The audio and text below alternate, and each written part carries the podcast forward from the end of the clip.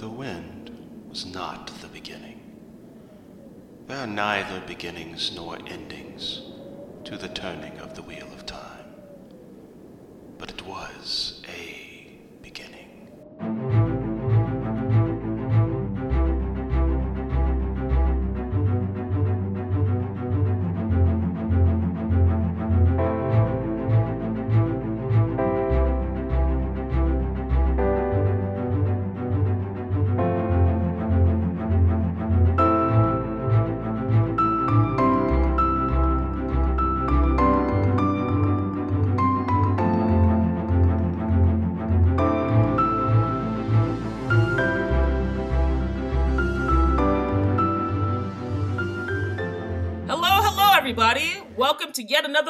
episode of The Wind Was a Beginning. My name's Michelle, and tonight I'm joined by Justin Hello there. and Steven. Hey, folks. So today we actually have a very special episode for you all. As you know, I am actually a beginner to the Wheel of Time series, and Justin is a bit of an intermediary in that he has not actually finished the entire series. And naturally, we have so many questions about what we've read so far and um, Eye of the World. Lucky for us, we actually have a resident guru here, Stephen, in that he's read this series so many times. How many times have you read this series, Stephen? Uh, this first book over 10 times. So that's what we're gonna call it. Ten times and counting. So lucky for us, ten times and counting. So lucky for us, uh, we will be asking Stephen questions and he'll be answering for all of us. And I hope that you all will enjoy this episode. So, folks, before we dive in, just want to let you know that uh, there are a possibility of some spoilers. Shouldn't be anything big plot revelations or anything like that, but we are going to be talking about some information that you might not necessarily get from this first book or until later on in the book. So, if you want to avoid all chance of spoilers, then go ahead and just skip this episode. We'll be here next week, uh, back to a normal episode for you guys when we kick off season two. Uh, this is just something special we wanted to do, and uh, we hope you enjoy it. And listeners, let us just say one thing about the way this episode was put together. So we didn't just sit down and record this all at once. We've actually taken some time throughout the season, recorded little bits and pieces. So one thing you might notice is that the audio quality could change between one question and another. And that's just because we were still trying to figure things out. So uh, it might sound better at points. It might not sound as good at some others. So we just want you to be aware of that. We're going to do the best we can to make it sound good, but it could be, you know, a little different here and there. But other than that, we think that uh, we've got some good stuff here. I know that I really enjoyed getting the answers to these questions. I'm pretty sure Michelle did as well. Uh, so we think you're going to enjoy it too if you if you stick around with us. So with with with no further ado, we'll go ahead and dive into the first question. Uh, hey, Stephen, what do you think about those two quotes in the beginning? Uh, it kind of gives you, for me, it kind of gave me that uh, X Men Days of Futures Past kind of feel. Uh, what's your take on it? Uh, so I actually love both these little quotes. Um, because it, it brings so much in uh, through the wording of it. Uh, Justin, you know, talked about how it almost seems like apocalyptic, uh, end of days kind of talk. It, and it almost, especially the first one, it almost reads very biblically, almost like uh, doom, gloom, the end of the world. Uh, and then you bring you flip it around and you bring it in that a lot of times prophecies are seen as these foretellings, whereas this is the opposite. This is somebody from the supposed future who's looking back and saying these things. Um, but at the same time, it's also a true prophecy because of how the wheel works. So the, the world that Robert Jordan set up, it, everything is cycl- cyclical. So there are seven ages to the wheel of time. Uh, think of it like a wheel that has seven spokes. Each age is a spoke on that wheel, and the wheel is always spinning. So uh, our main book, we were introduced in the beginning of the book with uh, that we're reading about the third age. Uh, the age from the prologues, that story that Tam tells us, and the events that happen with Lews Therin, those take place in what's known as the second age. and then there's also a first all the way through the seventh age, and they keep constantly repeating. So the third age that we are reading about is not the one and only third age. It is this turning of the third age.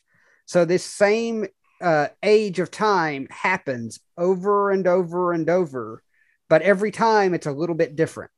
Uh, the outcomes not always going to be the same. The people that are involved aren't going to always be the same people. Uh, things that will happen in events can be different drastically. It's just this constant cycle. Uh, every there is no beginning, there is no end. It just repeats. Uh, and so these blurbs at the beginning, these quotes, are from the fourth age, which is the future of the third age, but it is also the incredibly distant past of the third age at the same time. It's just this trippy little time thing that's going on here. And it's just, I, the second one, especially to me, really reads like a prophecy of things that are going to happen. Uh, so, and it came to pass in those days. This person's obviously looking back on it uh, and he's t- talking about all these things that are happening, and uh, it's just, I just absolutely love it.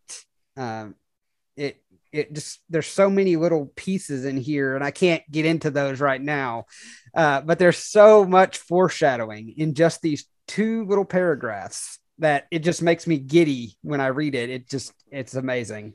Are you uh, saying we might have to come back to these in the future? you know what? I think if we get far enough along in the series, we might have to do a whole episode just on these little blurbs that are at the beginning of every book. Okay. Because there is definitely a lot going on in these.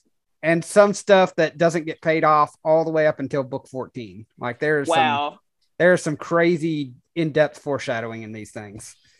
So our very last episode that we will ever do Period.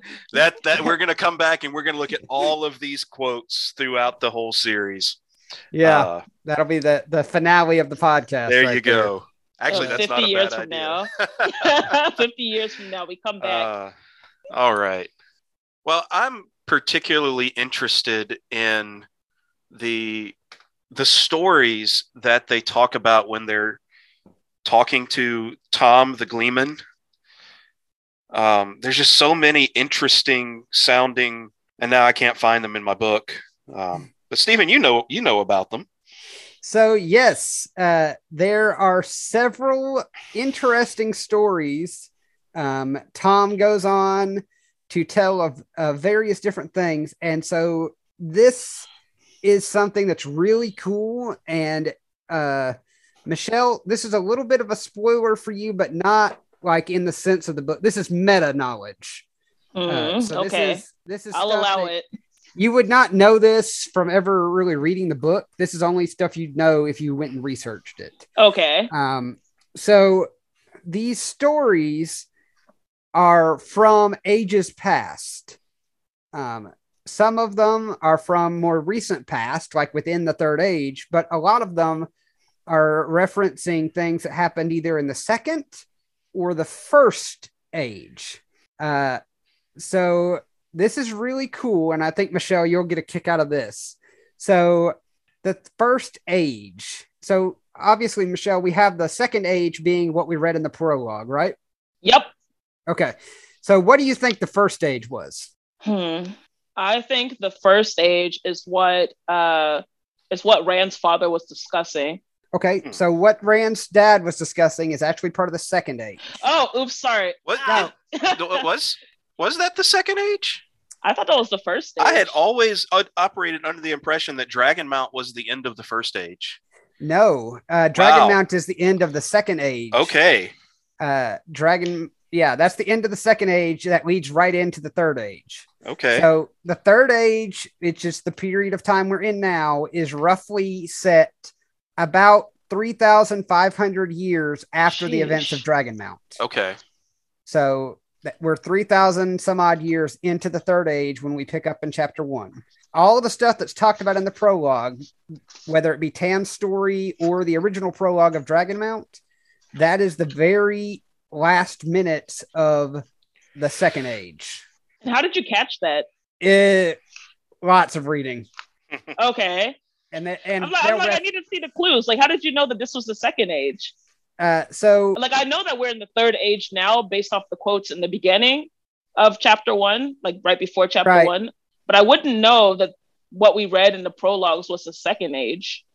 So it's called the second age, and that's a big thing too. It's we're told that the we're the age that we are reading about is called the third age by some. Uh, By some, okay. The second age is what will be known as the Age of Legends, um, and so uh, it is basically we know it's the second age at where y'all are at in the book right now, Michelle, because Okay. we know that it was the end of the age that started the third age. So by by process of logical elimination, it has to have been the second age because Okay. that's what start. It's what kicks off the third age. Okay. So, um, but so there was an age. So that leaves us with another age before the second age, and four more after the third age. So, what do you think was in the first age? I'm not even sure. This this feels like a And it's like a pop quiz. I'm trying to I'm trying to figure out when we actually passed or discussed the first stage. I'm like, where did I miss this?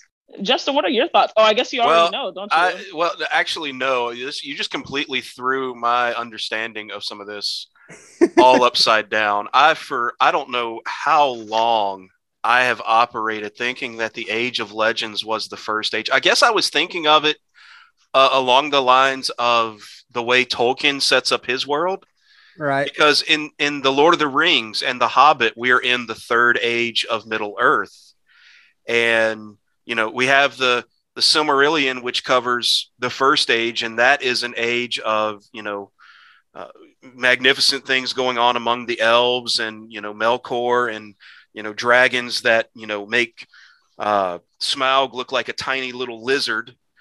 And you know we don't know a whole lot about the second age in that world, and for some reason I had always kind of operated under the same pattern for this story. You fell into the Lotor trap. I guess so. Uh, so yeah, Ooh, ooh, I, I found it. I think I know where it is. What the what the age before the age of legends is. okay. I, I feel like I found it. I'm I'm here. It's at the tip of my tongue. It's when uh because Thom is the they're they're asking Thom for these different stories, and at one point he says these are old stories. Those those stories are from the uh, before the age of legends, but Yep. they don't So- seem significant though. When I'm looking at these stories, I'm like they're not even they don't even seem So I'm about- because Egwene is saying like, oh, tell us about Lenn, how he flew over the moon in the belly of an eagle made of fire. A sailor walking among the stars. That that that seems completely different and off from everything else we've been reading. So I'm about to explain these stories to you, and when I do, I think you'll understand their significance. Okay. Uh, but you are right. What Thom says is old stories, those uh, stories from the age before the age of legends. So the age of legends is the second age. Uh, the stories that Egwene asked about are stories from the age before the age of legends, so the first age. So she asks for the story about Lenn. Tell us how he flew to the moon in the belly of an eagle made of fire. Uh, Lenn is John Glenn. Are, are, are you serious right now? I am totally 100% serious. John Glenn, he flew to the moon on a Saturn V rocket. The capsule, uh, sorry, John I Glenn say- didn't go to the moon. I say but- I don't think John Glenn No. went to the moon, but John, John Glenn was one of the first men in space. yeah. Uh, and he, you know, they flew to the moon in a basically an eagle made of fire. So Uh, are, Excuse me? are are are you saying these are stories from our own time? I am. No. No. So, uh, Glenn is the story of John Glenn. Uh, and then she mentions uh, she wanted uh, tell us about Lenn or tell us about his daughter Salya walking amongst the stars. That is a reference to Sally Ride, the first Huh. female astronaut in space. Yep. You know what? Now that now that I look at it, um, Oh, know, you that is tell me- so crazy. you tell me that, and, and what's crazy is this. I mean, this is exactly what happens with with history. It gets to the point because because she's talking about well, well, Lenn, you're telling me is John Glenn, Yep. who flew to the moon in the belly of an eagle. Well, he didn't actually go to the moon. Right. That was a little bit later on, but I can see, you know, after thousands of years, how those stories would get compounded, right? It, and it's you a would game of telephone. that you- it you- really would- is. and, and Yeah. now that I, I think about it, and I, and I'd always thought this about um about the, the, the character of Arthur Hawkwing, and it, it- he's even named the tales of Arthur, Paendrag, Tanreall, and of course uh, Arthur Pendragon, King Arthur. I always thought that was just like a clever, you know, something that was put in, something that we'd kind of have some familiarity with so we would have an idea what that character was supposed to be but i never imagined Now- that it was actually Now, Uh, I will say, uh, I will stop you there. So, uh, Arthur Paendrag Tanreall, Arthur Hawkwing, uh, he is actually a character from the Third Age. oh okay Yeah, he is not a tale. So there's a mix of tales here. Some of them are from the Third Age, some from the Second, and some from the First. okay so so Uh, my my estimation of that was original- right then Yes, it is Okay. just a fun play on words. There, Okay. he wanted people to think of King Arthur, but that one is actually just uh, okay that is an actual character in the Third Age. but does um, he have a parallel in the first age He very well could. maybe Uh, has the maybe has a, has a similar name so. Just a, a couple more other uh, little. Yeah, I'm still uh, I'm still tidbits. tripping out about this right now. This is this is too much.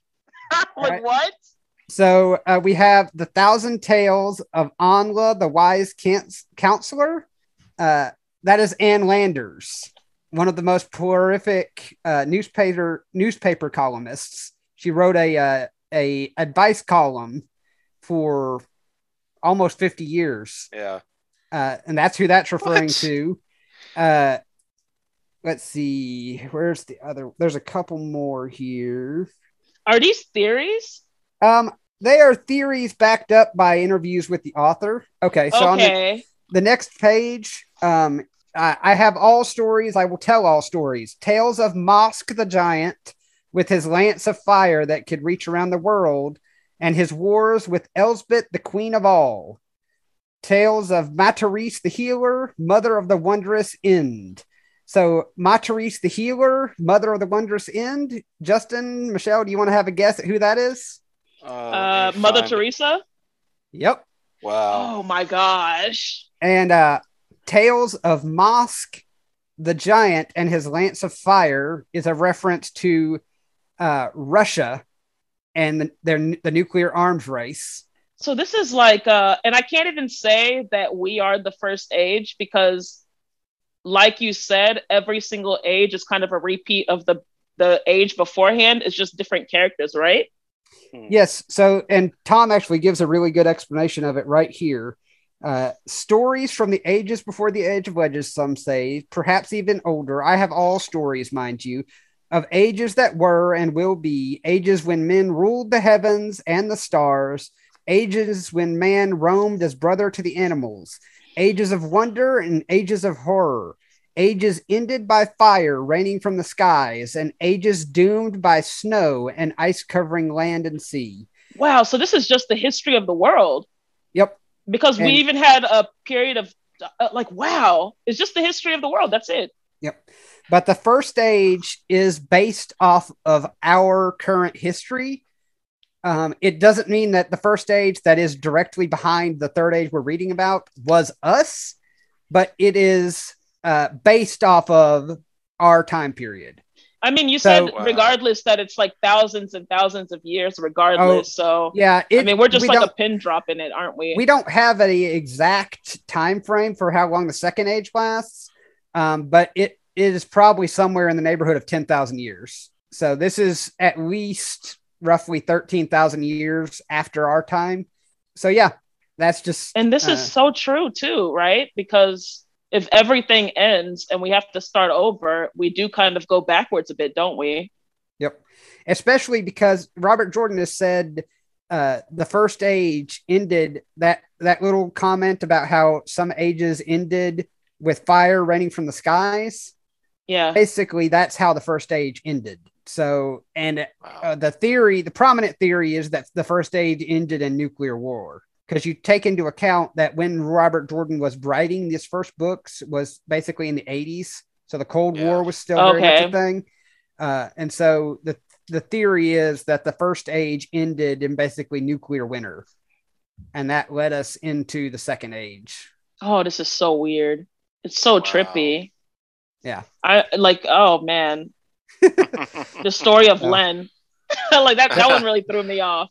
yeah Yep. and and you know i um i had i had to see this for myself i went to uh a wheel of time wiki and searched the, and searched the first age and sure enough here here are those same references not that i doubted you but i just had to see it for myself Is it is Uh, it a spoiler if I went in there and read the read the first age? um there might be some spoilers I, if you went to that page i would just read the section titled legends okay. uh, i wouldn't read I, I have to read this too. This is that's something I would naturally do. Yeah. Oh, So okay, if, you, if, you, if you go if you go there, uh, wot.fandom.com and search the first age, that page will come up and scroll down to the page part that, that's subheaded legends, and all of these things Oh, are right man.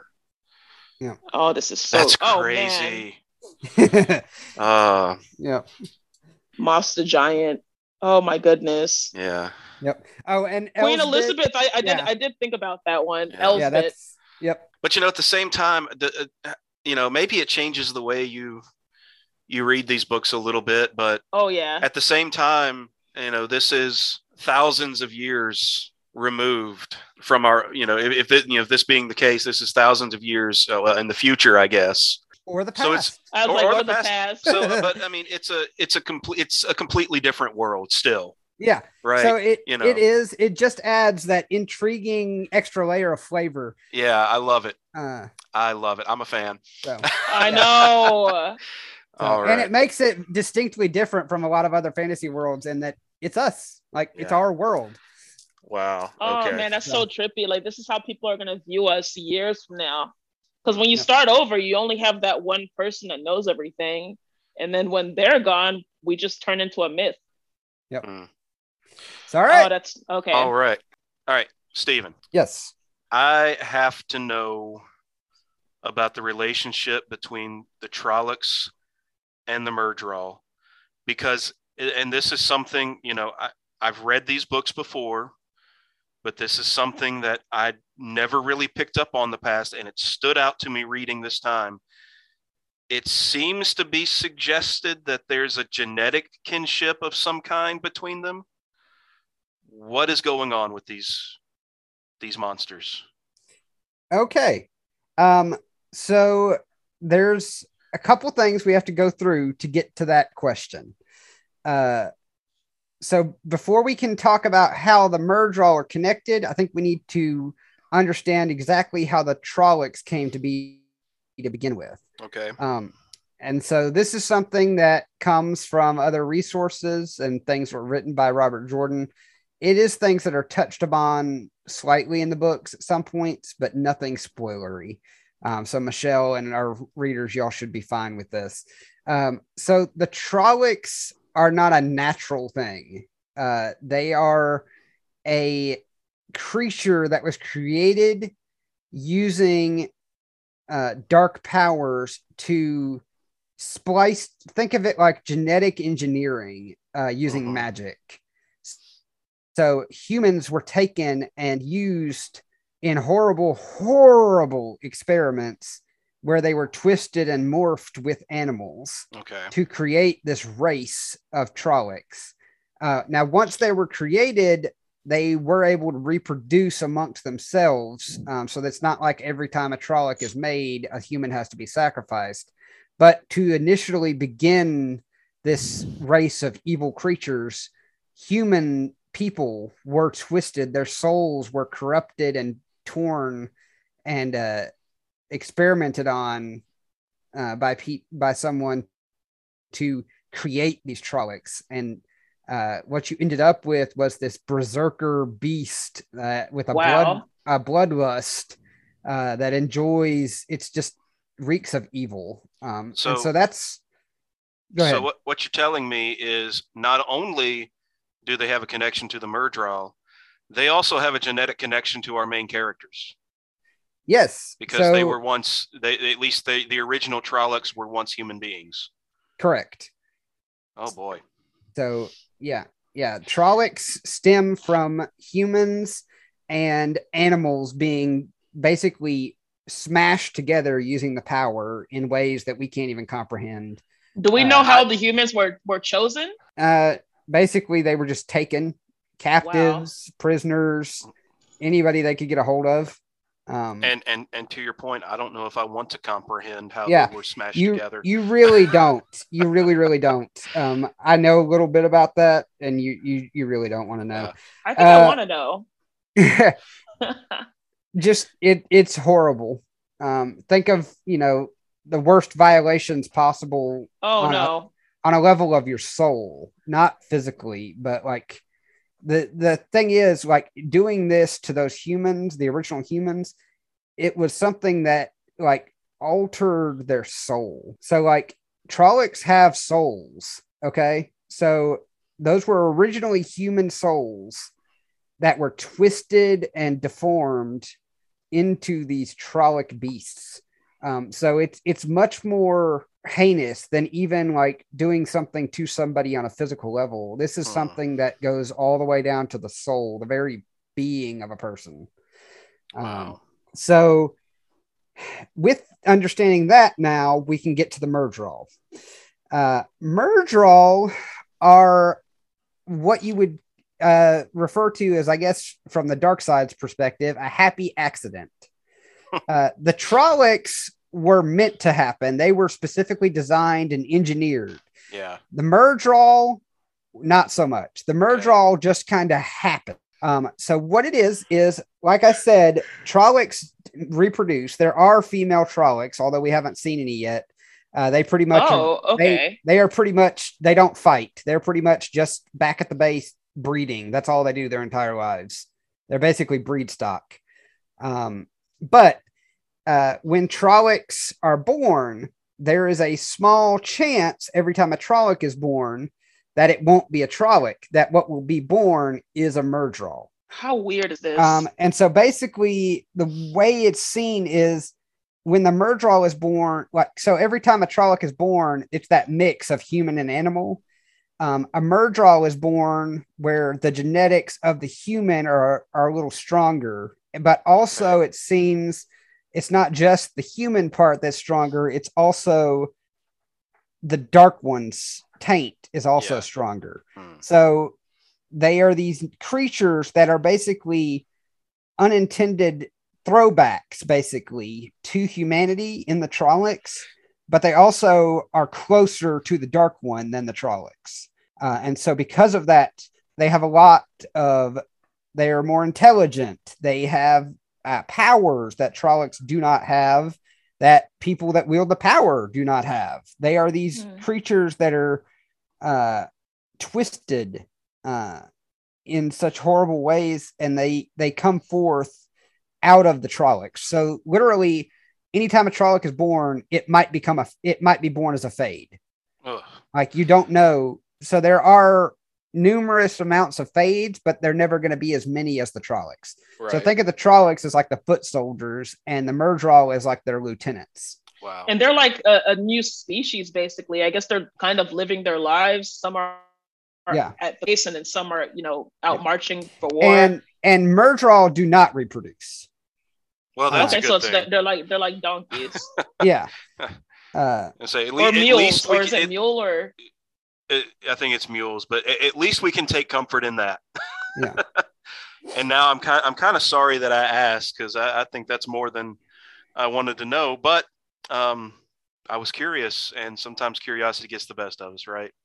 that's true. Um, well, appreciate it, Stephen. Uh, Thank you for Uh, Curiosity shedding did some not light kill the that. cat; it killed the peddler. Uh, thank, thanks for shedding some light on that for us.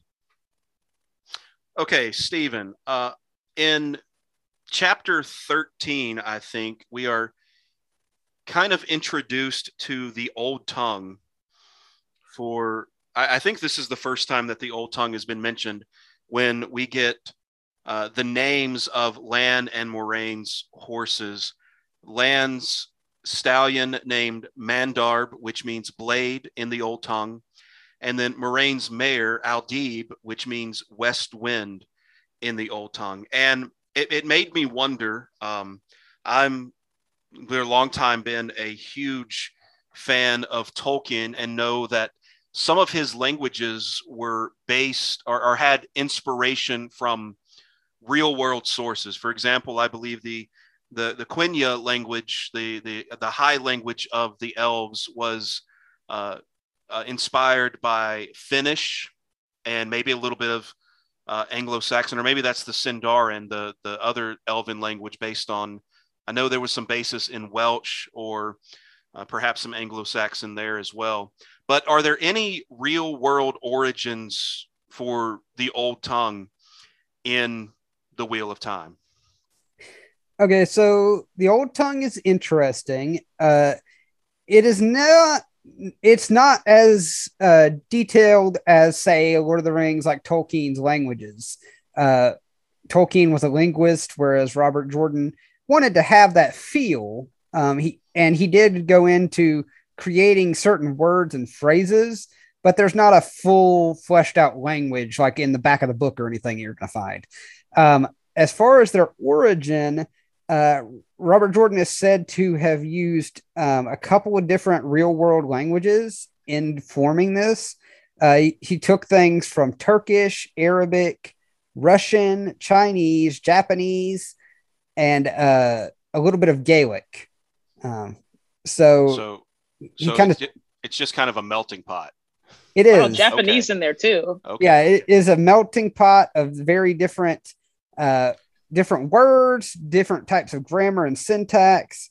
It's kind of a blending, which it makes sense because if you think of the world that he's creating, it is this cyclical world. And so if you think, remember back to our discussion of the first age being based off of our world. Sure. So the old tongue, which is spoken primarily in the Age of Legends and then shortly after it, would have been a language that naturally flowed from the languages that we currently speak in this world.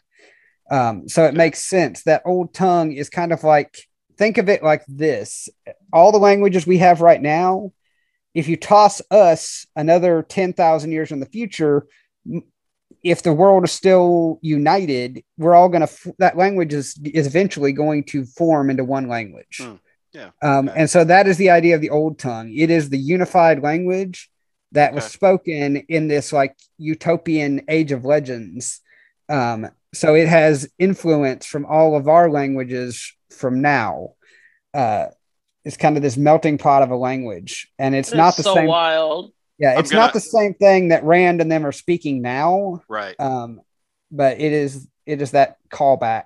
I'm gonna have to write down all those languages you mentioned and start kind of looking for some of those inspirations uh, whenever yeah. we get old tongue. So I'm excited about that. Well, thank you uh, for shedding some light on that.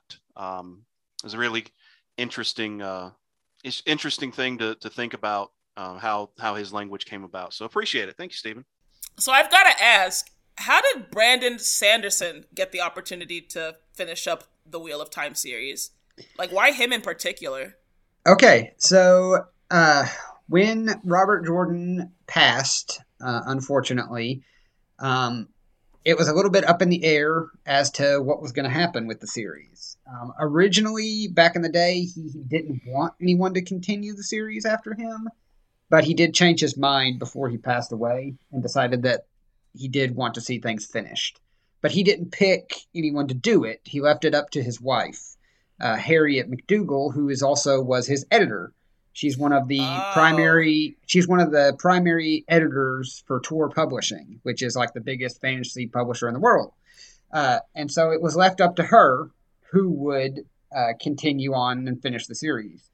Um, she considered uh, George R. R. Martin because oh gosh, and, well, Martin and Jordan were friends, and they shared notes and different things like that uh, on their books.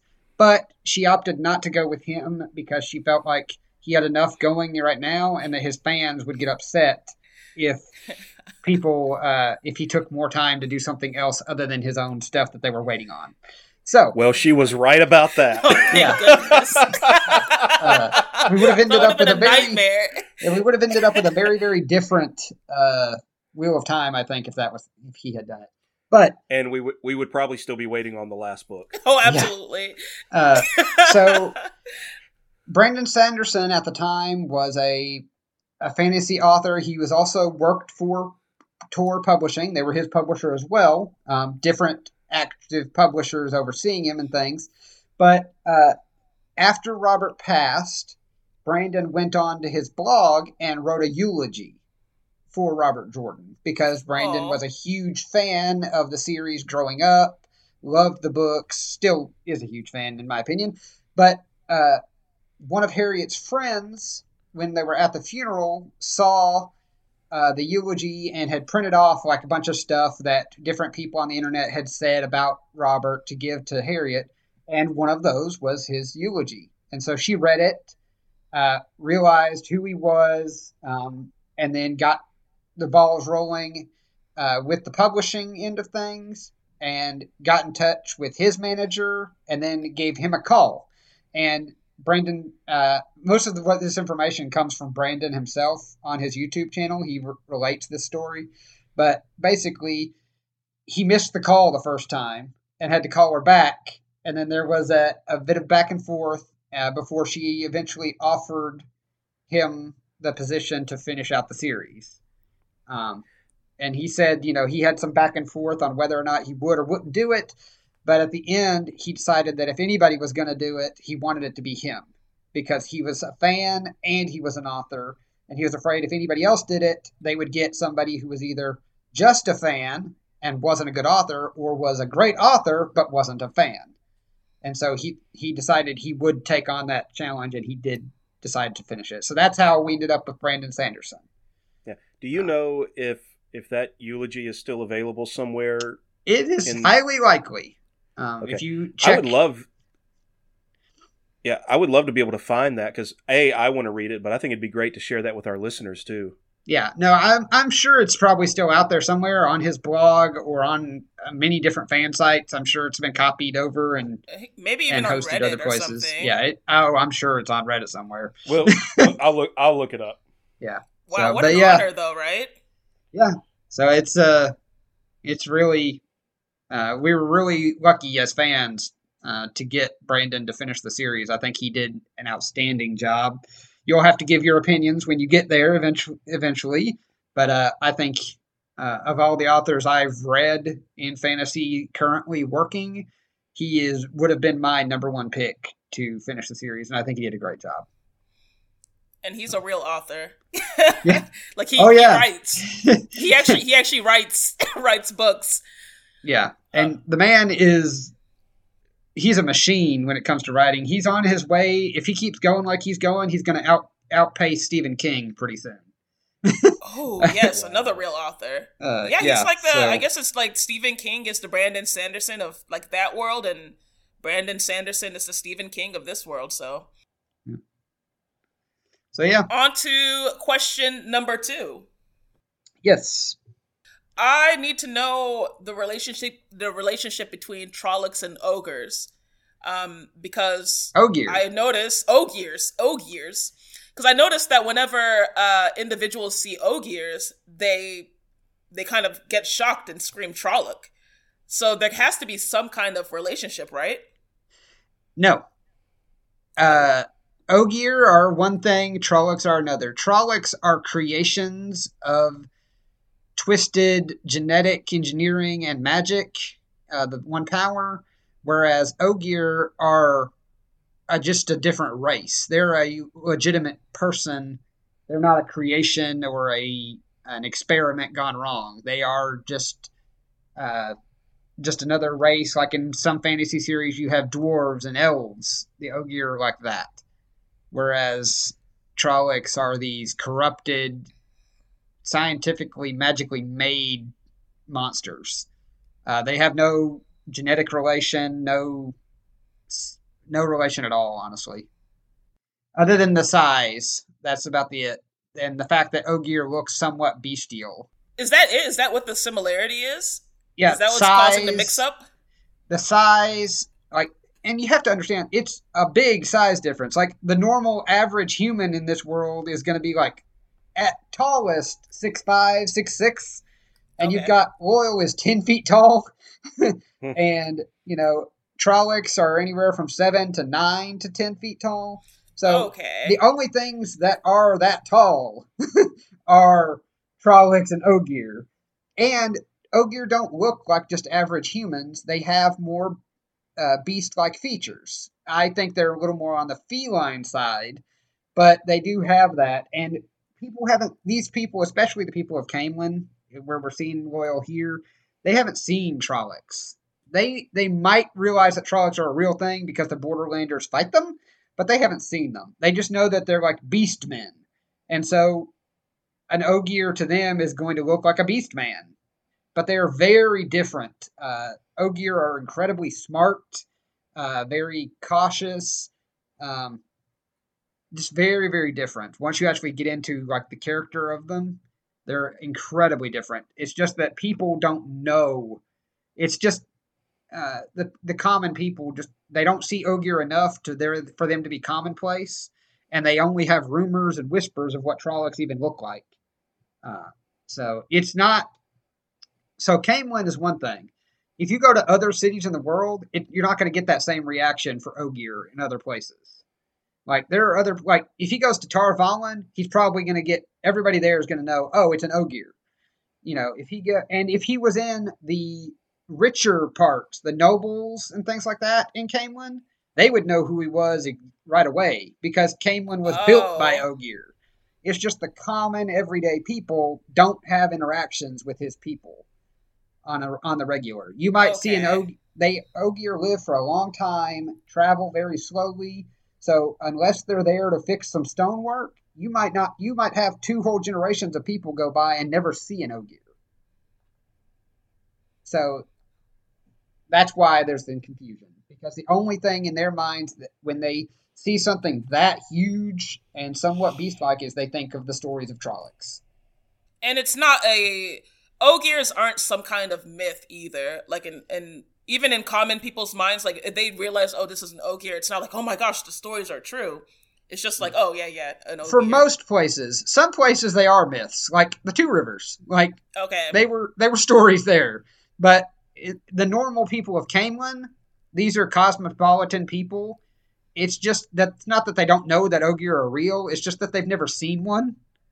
Uh, you know, their grandfather probably saw one once and told them about it, and that's about like they are not a common occurrence. okay thanks for clearing that up Stephen. Listeners, thanks for joining us for this very special uh, Q&A episode of The Wind Was a Beginning. We are already making preparations for the next Q&A episode, so uh, hope you'll be looking forward to that, and you can even get in on the fun as well. We would love it if you would ask us a question.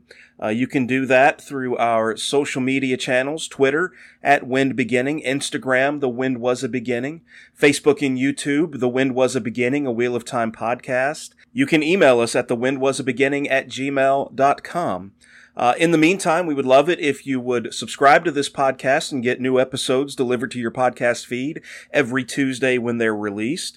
Uh, if you could also take some time and leave us a rating and a review, this would help us out uh, a great deal and we would be greatly appreciative of it. Next week, we will begin season two. We're going to start reading the second book of the series, The Great Hunt, and we will be discussing the prologue and chapters one and two of that book. So we hope you'll come back next Tuesday and join in on that discussion with us, and uh, we hope to see you then. Have a great week, everybody.